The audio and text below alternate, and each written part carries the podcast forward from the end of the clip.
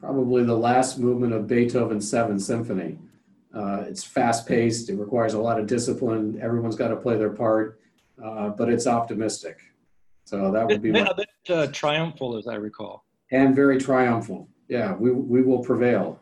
So I think that that's that would be my encouragement to everybody.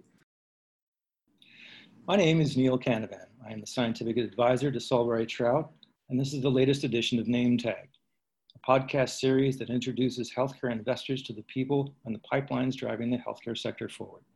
Today, I am speaking with Robert Geho. He is the co-founder and CEO of Diasome Pharmaceuticals. Robert, welcome to the podcast. Thanks, Neil. I'm delighted to be here. Now, uh, first things first, uh, for the benefit of those who may not be familiar with Diasome, let's start with the elevator pitch. So, Bob, 60 seconds or less. How long have you guys been in business? Where are you located? And give me an idea of what you do there. Diasome was formed in 2004, and we're located in Cleveland, Ohio.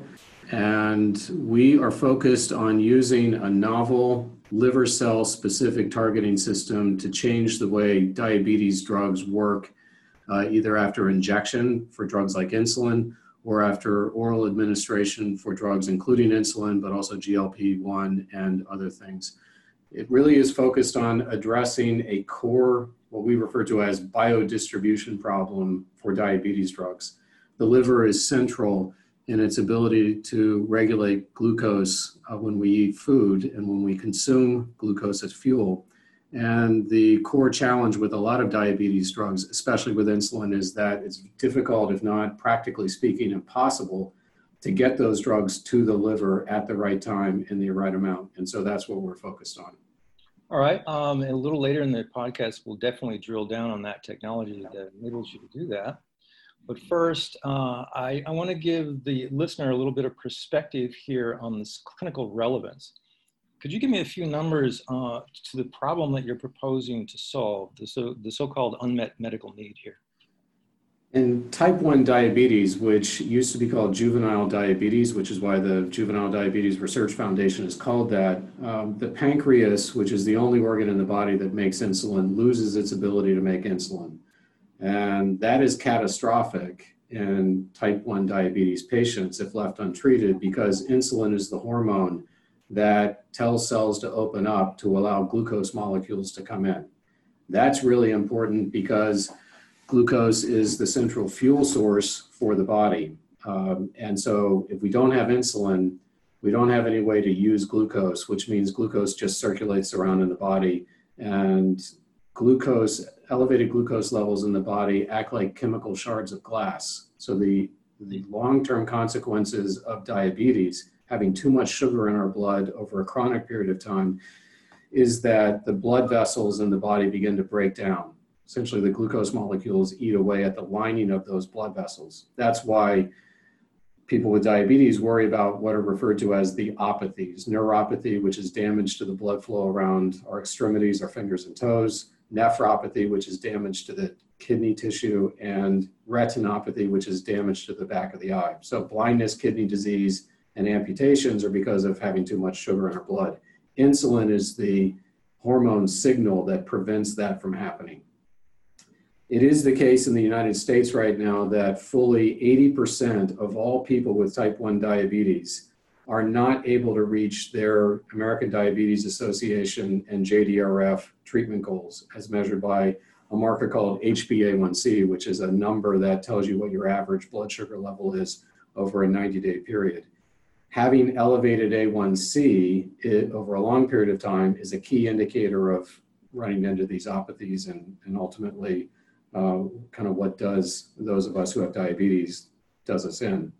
So we're the unmet need is insulin is the right drug in people who need insulin. It just doesn't get where it needs to go and it creates all kinds of problems. On the one hand, it's life saving, but it's very suboptimal as it does that. So we're focused squarely on changing the way with our most advanced technology, changing the way insulin functions once it gets into the body to bring people under better control without the dangerous potential side effects of insulin itself. All right, now um, I'm going to go uh, a little farther back into your education, and I'm going to look for the source of this this mission of yours, if you will. So first, you start out uh, Case Western uh, Reserve University. You got a degree in 1990, and this is in studies of orchestral conducting, which is very typical of a biotech CEO. Could you give me just a little bit of color on that? Yeah, so I, I grew up in a uh, science family. Uh, I actually work with my father, uh, whose name is Blair Geho. He's our chief science officer and the founding scientist of, of the work that we do. And oh. when, when I was growing up, I wanted to have nothing to do with what my father did. I didn't want to be in an office. I didn't want to um, work in that world. I found it relatively uninteresting as a kid. I have two brothers who were physicians, um, and my mother's a nurse. In fact, my, my parents met when my father was in medical school here in Cleveland. My mother was in nursing school. So I had all kinds of reasons to either love science or be completely disinterested in it. And I, I, for whatever reason, was disinterested when I was growing up. What I was interested in um, in addition to growing up in Cincinnati during the, the height of the big red machine. So I was interested in baseball and I was interested in classical music. And in particular, I was really intrigued with the work that a conductor does. So there was something really appealing, even as a kid, about watching someone stand in front of 100 people, wave his or her arms, and have all this sound come out. And I just thought it was really neat. So when I uh, went through high school, uh, was a pretty serious classical music student and was accepted as a piano major actually at the Cleveland Institute of Music. The reason why I went there is that I had studied in high school with a very prominent piano teacher uh, who actually studied when she was a young adult in New York in the 1940s with a teacher who was a personal friend of the, the German composer Johannes Brahms. So there was this long um, that that may make me sound really old. Uh, I, yeah. She was she had a, a, very interesting background and pedigree. She was a very interesting person in her own right, and uh, we had a close working relationship uh, for many many years. And so I studied piano, and I also studied conducting. So I studied conducting with one of the staff conductors of the Cleveland Orchestra, which is a very prominent international reputation orchestra that's of course located here in Cleveland. And that's what I wanted to do. As I uh, headed towards graduating from my undergraduate program, which was a combined degree program between Case Western Reserve University and the conservatory here, um, it became clear that managing one's career as a conductor also had a significant business aspect to it. And so yeah. it made sense as I engaged with people in terms of professional guidance and counsel that having some sense of being able to read a financial statement, read a contract uh, would make sense. And so I applied to the, the uh, MBA program, also a Case Western Reserve, primarily because at the time I thought worst case scenario, I would get into arts management. And I was a Cleveland Orchestra uh, junkie, if you will. Yeah. And thought, you know, it'd be a great place to have a career uh, in Cleveland with one of the world's top five orchestras. Now let's then, let's leave it off. Let's leave it off for there because you, now you have your MBA, uh, with the idea of you know running an orchestra is is a business, and again, all this is exactly what biotech CEOs do. This is their background. They try to figure out how to organize things. Um, now, I I, may, I do want to get into your uh, your career path following that but I'm, i want to do the first part of it out of chronological order because I think it's relevant to the rest of the conversation. Uh, in 2013, you got on the board of the directors of the Diabetes Hands Foundation. Why? I was introduced at an event in Cleveland around that time to a person named Manny Hernandez. And Manny is one of the founders of what's referred to now as the diabetes online community. And Manny is an engineering by training, originally from Venezuela. And he was diagnosed as an adult, as was I, with type 1 diabetes. And as he describes it, it was a, a shock to the system, kind of across all aspects of his life. And in the late 2008, 2009 period into the uh, early teens, as I understand it, he began to kind of go online to see if there were other people who were diagnosed with uh, insulin deficient diabetes as an adult and try to figure out how do I live with this disease. And what he found was that there were a lot of people kind of interspersed across the World Wide Web, but there was no central meeting place for people to trade notes. And one of the diabetes, generally speaking, and perhaps especially type 1 diabetes, is that we learn how to manage our disease because it's a hour by hour, 24 hour a day situation where things are constantly changing by picking up tips and, and feedback and help from kind of a peer-to-peer networking point of view, in addition to the guidance that of course we all get from our physicians and nurse educators. And so Manny began to interact as a blogger online uh, during that period of time as a means of kind of figuring out how do I how do I manage this. That blogging became so popular that he created a 501c3 called the Diabetes Hands Foundation, and it was kind of like let's just join hands on this. And the the tagline was you know no one needs to be alone in this effort to live with type 1 diabetes. One thing led to another, and within a relatively short period of time, I was invited to join the board, which I was very happy to do because uh, both my personal day to day life as a type 1, but also because it just makes sense in a disease where, on the one hand, adults are dealing with it uh, and they need uh, information from each other, but also one of the hardest things to watch is when a family gets a type 1 diabetes diagnosis for one of their children. And now, uh, especially if they're really young children, you know, toddlers and, and um, grade school age kids, parents who have no idea about how glucose metabolism works and what insulin even is go from not knowing anything to needing to be basically day-to-day endocrinologists or at least um, really sophisticated and they need that information in a hurry. And the diabetes hands foundation was one of the best places to go for that kind of uh, peer-to-peer information. So it was it was a privilege to be involved in that. That group was um, um, merged into a few years ago um, to a group called Beyond Type 1. And, and the platform has just continued to expand. So now that we have a tremendous clarity around the importance of this mission, the, and millions others, um, right after the MBA, it turns out the uh, Cleveland Orchestra was not hiring and so you decided to start a company, your first company founded, uh, which is SDG. Could you tell me a bit about that? Yeah, so as I was finishing my MBA, a couple of things happened. One is I was diagnosed really out of the blue with type 1 diabetes. Um, went in for a kind of routine physical, and the physician asked me uh, if I had ever had my glucose checked in a kind of official way. And I said, no, I never had any reason to to need to do that. And he said, well, you have a reason now. You need to go get this checked out. Um, it turned out that coincidentally, my father has had up to that point and, and has, um, you know, for the following 27 years, spent a great deal of his own research effort across a variety of companies focused on diabetes drug development.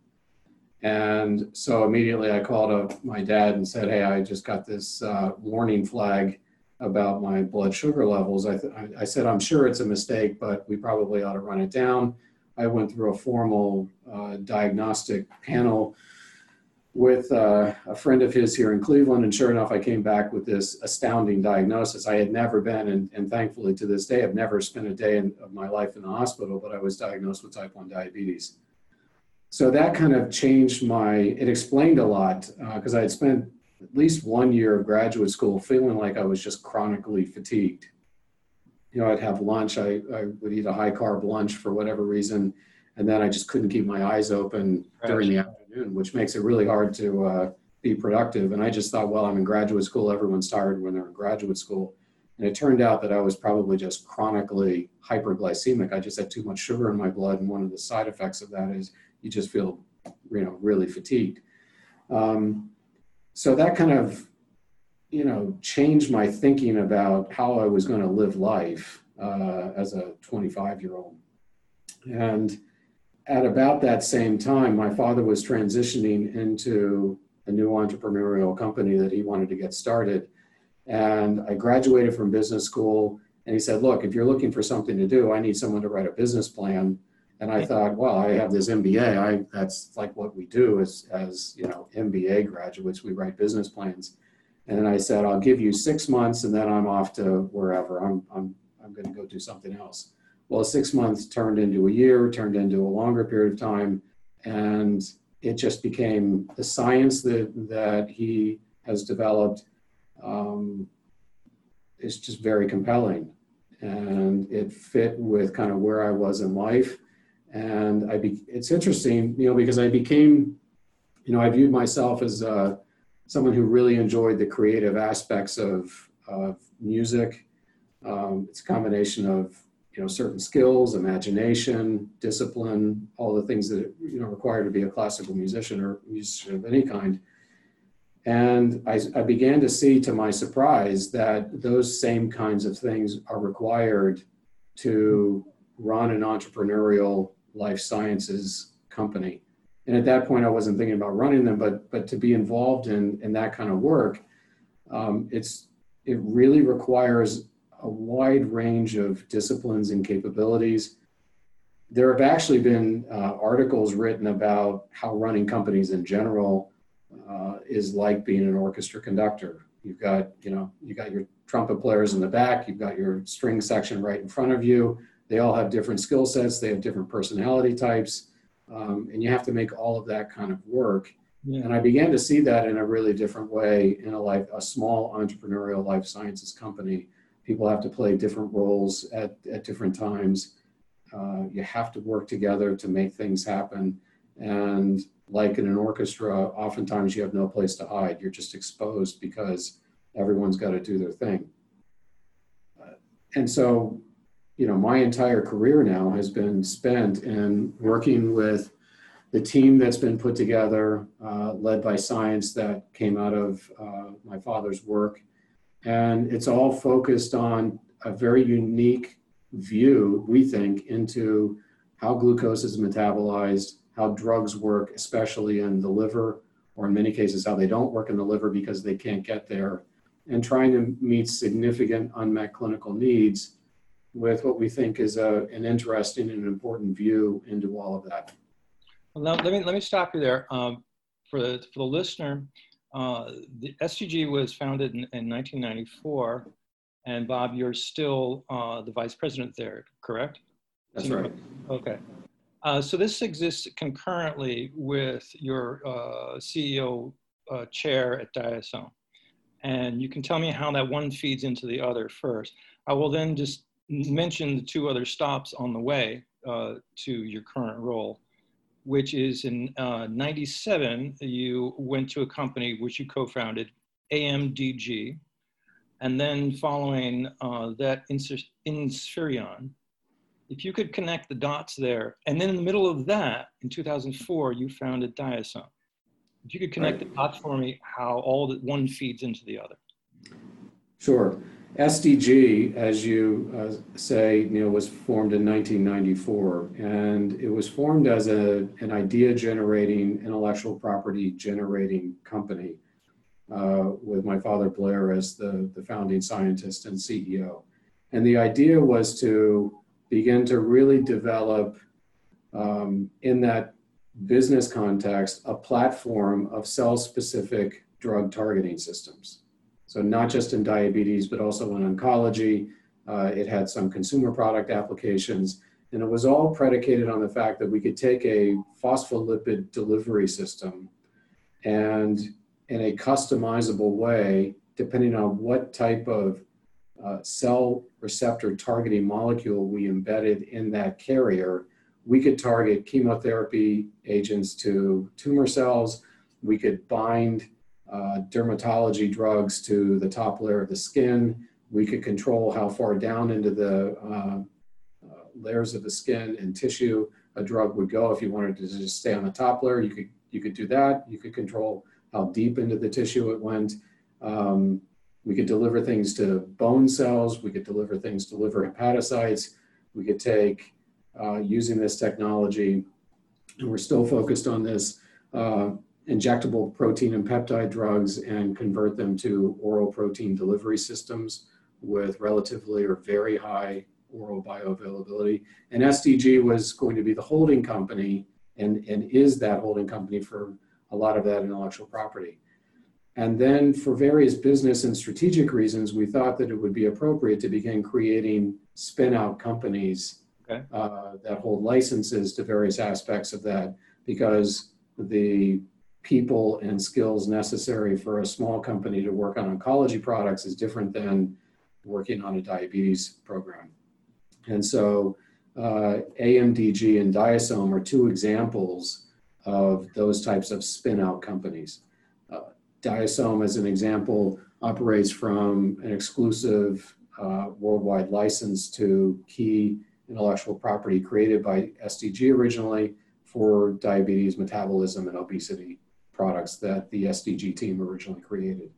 And so I then, in 2012, was asked to step in and function as CEO, which I was delighted to do uh, for Diasome. So we, there's a close relationship between the two companies. They have different boards of directors. There's some overlap in shareholders, um, but as much as possible, they function as separate companies. All right, now I think we're going to dive directly into the technology at hand. Uh, and I'm going to cue you up with a quote from the Diasome website. And this is the quote Novel insulin development has not yet solved a critically important factor in the optimization of insulin therapy, and that is its location. So, how are you getting it to its location? Let me let me start by describing why location is, you know, like in real estate, why location is so important. Um, there are three basic cell types in the body that have insulin receptors. And as I mentioned earlier, insulin is the hormone system that tells cells to open up and allows sugar to come in. So the reason why you can lift up a tennis racket or swing a golf club is that your muscle cells are able to burn sugar or glucose as fuel. The way that glucose molecule gets into your muscle cell is because insulin from the pancreas tells that cell to open up and allow sugar to come in so that it can be burned. The problem, as I said earlier, with too much glucose in your blood is that it destroys the lining of your vascular system, which can wreak havoc on your body systems. On the other hand, you need enough glucose to keep your brain and our hearts and our muscle system running. The brain is the biggest consumer of glucose molecules in the body, and it has at any given time about four minutes worth of sugar to burn, which means if it doesn't have enough sugar at any given time, it goes into a condition called hypoglycemia. If the brain is in a hypoglycemic condition for too long, meaning a matter of minutes, 10, 15, maybe 20 minutes, it can go into a coma. Um, at least you can start having seizures. And ultimately, if it's not dealt with, uh, someone can die from having uh, too much glucose depletion. So the body is a great big glucose factory. We're consuming glucose when we eat, when we drink when we have drinks with sugar in them, we are burning glucose and we're storing glucose. There's one organ in the entire body and one cell type in that organ. It's the liver and the liver's hepatocytes that are the only cells in the entire body that can both store sugar in response to insulin, thereby preventing a condition called hyperglycemia or having too much glucose in the blood, and then release that glucose when the body is exercising, sleeping, or fasting for whatever reason, and the brain and the heart and the skeletal muscle system need sugar, the only place that that sugar can come from physiologically is from the liver itself. So when we eat food, the liver fills up with glucose in response to insulin. When we're burning sugar and we need a source of that as fuel, the only place it can come from is the liver itself. And so healthy individuals who don't have either type 1 or type 2 diabetes are able to maintain blood sugar levels within a very tight range, which is really a remarkable and sophisticated system in the body. When we take insulin out of that system because the pancreas has lost its ability to make insulin, we have to get insulin back into the body. We do that by either injecting it from a pen or an old fashioned vial and syringe, or we infuse it from an insulin pump. The challenge with that life saving therapy is that we're, it, we're putting insulin into peripheral tissue before it can get to the liver. Whereas in a healthy person, it goes to the liver. The liver uses up to 80% of all of that insulin, and then about 20% is released into peripheral tissue. When we inject insulin peripherally, 100% is going into peripheral blood, exposing uh, insulin to fat and muscle cells, which is life saving because it pulls glucose molecules out of the blood. The challenge is that there's no mechanism for fat cells and muscle cells to release their stored glucose back into the blood to counteract a dangerous low blood sugar event. And if insulin hasn't been able to get to the liver because it's been taken out of the blood before it can get there by these peripheral insulin receptors, not only do we struggle with hyperglycemia, but now we're struggling with hypoglycemia because it's very easy for a human being who's having to make these sophisticated dosing decisions to overdose their insulin injection yeah. relative to all kinds of factors. How much carbohydrate or sugar am I consuming? How fast am I burning sugar? When am I going to sleep? When am I going to exercise? When am I going to wake up? When am I going to have my next meal?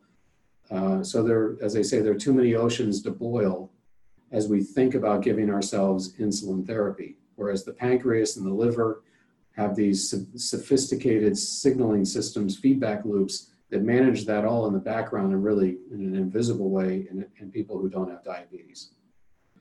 So the, the core biodistribution problem with all injected peripheral insulins is that they can't get to the liver because you'd have to dose so much insulin. You'd have to overdose your peripheral tissue to hope to get some into the liver, and you would run the risk of routine hypoglycemia. And people are unwilling to do that because it's dangerous. You can die from a low blood sugar event the end result of that is patients tend to underdose themselves chronically with insulin because they're having to make a choice. Would I rather have chronic high blood sugar and a somewhat lower risk in the acute sense of a dangerous, maybe even fatal low blood sugar event? Or do I want to avoid the long term consequences of high blood sugar so I'm more aggressive with my insulin therapy, but now I have to be even more worried about a low blood sugar event? So they're having to make this trade off decision. And it's, it's really fascinating to watch individual patients make that determination. There's some people who say, I'd rather avoid blindness 10 years from now oh, yeah. put up with day to day low blood sugar risk. And other people say, no, I don't want the, I'll, I'll, I'll deal with blindness 10 years from now because maybe something will come down the, the path that's, you know, solves this problem in a better way.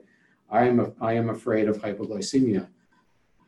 And that's that's just the day-to-day life of a type 1 patient. That's why as an example the diabetes hands foundation exists is because you know it's not like taking a statin for high cholesterol. You know you go to the doctor and your cholesterol's too high they say take a pill once a day and you know just don't go crazy with um, high fat content high cholesterol foods in the case of insulin using patients we're having to assess where we are probably not minute by minute, although you can do that now with continuous glucose monitoring, but at least meal by meal. And usually it's, you know, every half hour, every hour.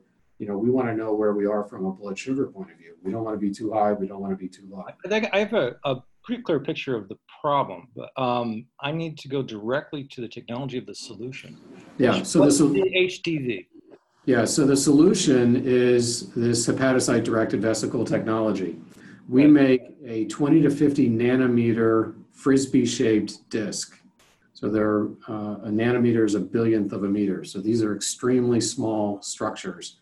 And they are highly charged from a molecule point of view, so that when we put liquid HDV into commercial insulin, which is also highly charged, the HDV acts like nano Velcro.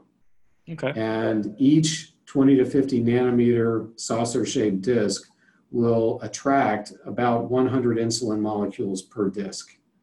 And the disc has this vitamin, uh, biotin vitamin uh, molecule embedded in it that's highly specific for the cells in the liver that need it. So that's your target moiety. That's, that's how we target it. It's like a Trojan horse type strategy. We, we put this additive into commercial insulin. It binds a certain amount of the insulin in the vial once that material is injected subcutaneously or taken orally, it protects the insulin molecule that's attached to it from being taken out of the blood too soon by fat cells and muscle cells. When that material gets into the blood flow that goes to the liver, it is then preferentially taken out of the blood by this receptor kinetic uh, technology that we've added. It enables a critical amount of insulin to get to the liver at the right time, in the right amount, and in the, in the right location. So the first question that pops to mind when I hear about a lot of nanotechnology formulations is the word formulation. And so from, you're obviously in the clinic and you've dealt with your regulatory agencies already. Do they call this a formulation or a drug? We are a formulation change to a drug. So we're regulated as a, um, a biologic because we're attaching HDV to insulin. It used to be uh, regulated as a drug, but in March of this year, um, insulin switched from the drug side of FDA to the biologic side. So we will, assuming success in phase three, submit a biologics licensing application or a BLA for approval. Does that switch make your life easier or harder or negligible? Um, you know, we've had to, to think about it differently from a regulatory point of view. Um, under the drug regulations, we anticipated that we would submit uh, HDV as a 505b2 application, which is a, something that's modifying an already approved drug. With the switch to the BLA side, uh, biologics don't have a 505b2 pathway, so we've had to do some uh, changes in our thinking from a registration perspective, but practically speaking, it's, it's essentially the same. All right. And now we're going to go directly to the pipeline. You have a number of agents, uh, one in particular in phase three. This is an injectable HDV insulin uh, for type 1 diabetes. Uh, where are we in, this pro in the development of this program? So we received enablement for phase three earlier this year, and we're in the process now of finalizing the protocol design for our two phase three pivotal programs. Uh, as you indicate, uh, it will be in patients with type 1 diabetes. So these are adult type 1 patients with um, kind of the standard spectrum of overall blood glucose control as measured by HbA1c. And the plan, all being well, is to start dosing patients uh, mid next year. So hopefully by the end of the second quarter of next year, we'll be actively enrolling and dosing patients. All right. Uh, you have a one, two, three, four, five, at least five other programs. In the interest of time, I don't want to discuss all of them, but uh, there are some I would like to touch on. You have an oral uh, formulation of a drug, GLP-1. Tell me a bit about that.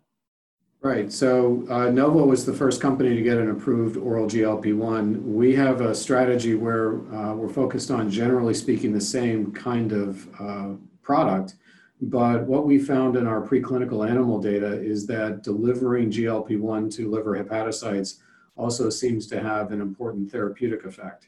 And so by adding GLP-1 to HDV and then turning that uh, liquid material into something that's suitable for oral delivery, we want to get it as quickly as possible into human testing of that. Okay. So it's both non-injectable and liver targeted. Um, a point of ignorance on my part, when you're designing a diabetes trial, um, diabetic patients are very often, if not always, polymedicated, uh, metformin, et cetera. Is, is that an issue in recruiting trials uh, or are, is it just so common that you couldn't exclude someone and say you will just use this product? So our understanding is that um, well, number one, in, in type 1 diabetes trials, everyone's on insulin. Right. By definition. So that's relatively straightforward.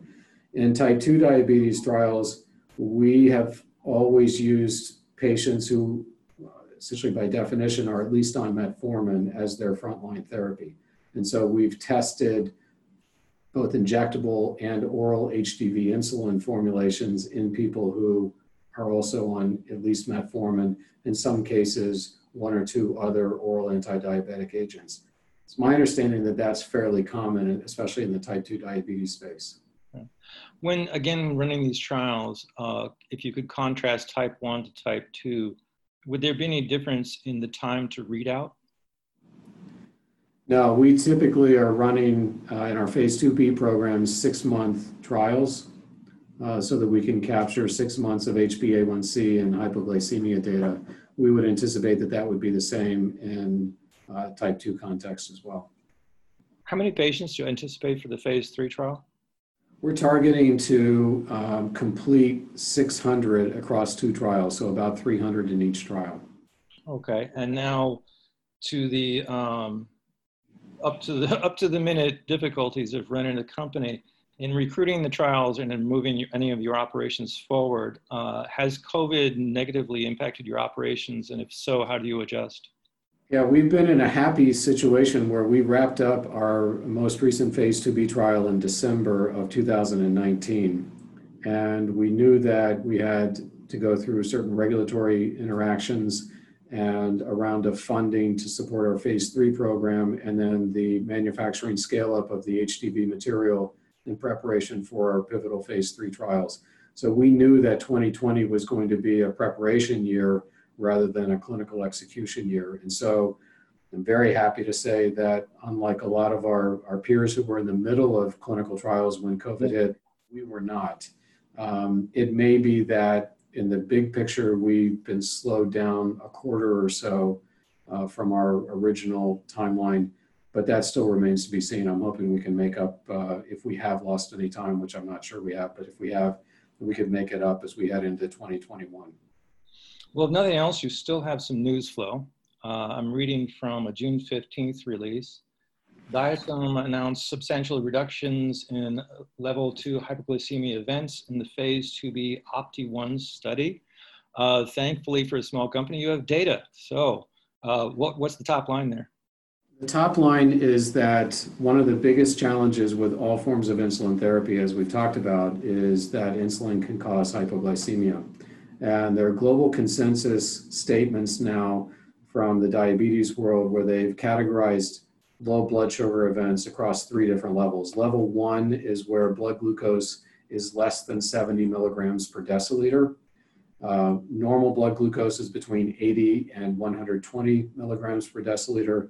If blood glucose gets down into the 70 or lower range, patients can begin to feel um, symptomatic. So they can get shaky, they can feel a little bit agitated, they can feel hungry it's so that's called level one hypoglycemia. Level two hypoglycemia is uh, when blood sugar hits 54 milligrams per deciliter. And the reason why it's 54 and not 55 or 53 is that that is the level at which central nervous system impairment begins to occur because of low blood sugar. So that's the point at which now we're in kind of the, if not the red zone, then uh, a bright orange zone.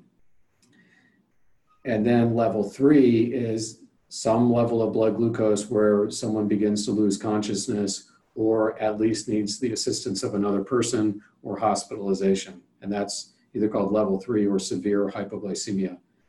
We're measuring level two hypoglycemia as a key endpoint in our trials, and we will in our phase three program because of its severity and because it's measurable by continuous glucose monitoring 24 hours a day.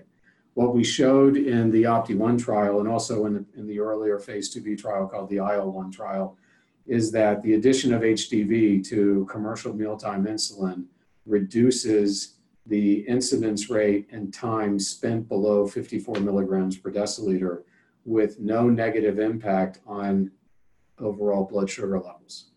What that means is that one of the ways you can reduce hypoglycemia is just by allowing people to have high blood sugar all the time. Mm. The challenge with insulin is to, as a, this is probably the wrong uh, word picture, but have your cake and eat it too. You want to reduce hypoglycemia without allowing overall blood sugar levels to go up. You want to keep people in a very tight range. And that's what we showed in both of those trials, and especially in the um, OPTI-1 trial. So what we have is a technology and what we have is data that uh, proof of concept that the technology does what you were hoping it, uh, it would do.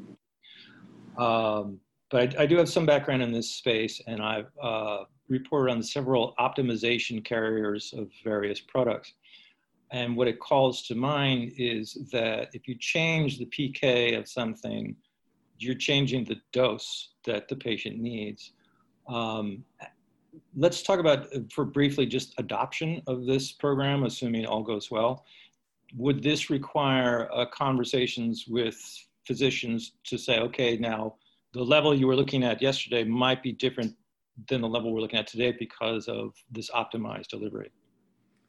There are at least a couple of aspects to our view on, on that important issue.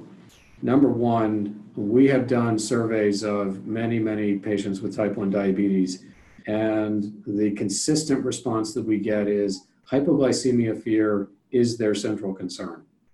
And they are interested in technologies, both on the therapeutic side and on the medical technology side, that can mitigate low blood sugar risk.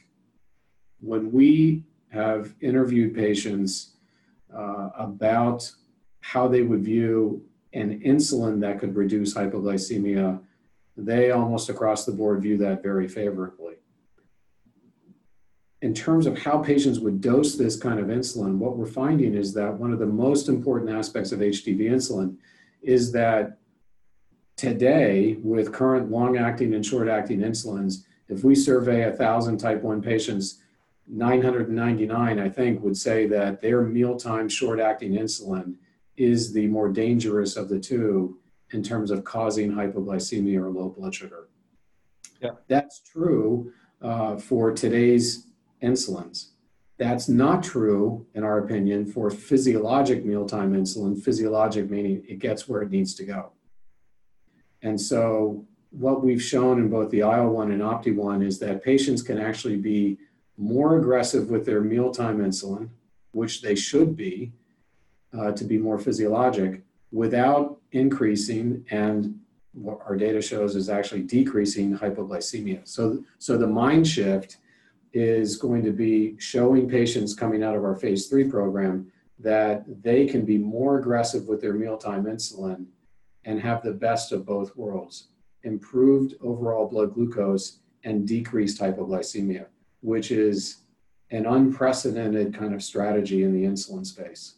I'm I'm assuming as I'm listening to you describe the need, uh, will you be gathering quality of life data points? Yes. Yeah, that'll be a key part of it. Okay, terrific. Um, now let's let's close with just a few words on the business itself. Uh, you have some IP here. Where does it reside? So the IP originally uh, comes from SDG, but uh, through a series of license agreements, uh, Diasome, as an example, operates from a worldwide exclusive uh, license from SDG. Okay. And now money. Uh, you're going to be part of a private company showcase very soon, which is why we're speaking today. What's your current cash situation in regards to your runway? We're in a good situation. Um, we have cash well into next year, and we're in the process of raising our next round, which is a Series B preferred round and we're looking forward to um, engaging with institutional investors in support of the phase three program. Perfect, perfect. Um, Bob, this has been great. I have do one final question, and it's actually more of a request, and I'm going to go back to your original area of expertise, which is music. Uh, you may not know this, but the Trout Group, and the listener may not know this, the Trout Group is actually named after a piece of music called the Trout Quintet by Schubert. Uh, and it was actually, the reasoning behind that is very similar to something you touched on, which is it, in order to produ produce music, uh, you need to coordinate a lot of different players. And so in closing, I would like very much if you could recommend to us uh, an orchestral recording of your choice that may be fitting for the times that we're in right now. Uh, that's a that's a great question, Neil. I guess uh, the first thing that comes to mind would be probably the last movement of Beethoven's Seventh Symphony. Uh, it's fast paced. It requires a lot of discipline. Everyone's got to play their part, uh, but it's optimistic. So that would be a bit uh, triumphal, as I recall, and very triumphal. Yeah, we we will prevail. So I think that that's that would be my encouragement to everybody. Bob, I'm going to end with that. Uh, thank you so much for speaking with me today. To the listener, once again, we're talking with Robert Geho. He is the co-founder and CEO of Diasome Pharmaceuticals. Bob, uh, we'll see you on August 10th. Looking forward to it. It's been my pleasure. Thanks, Neil.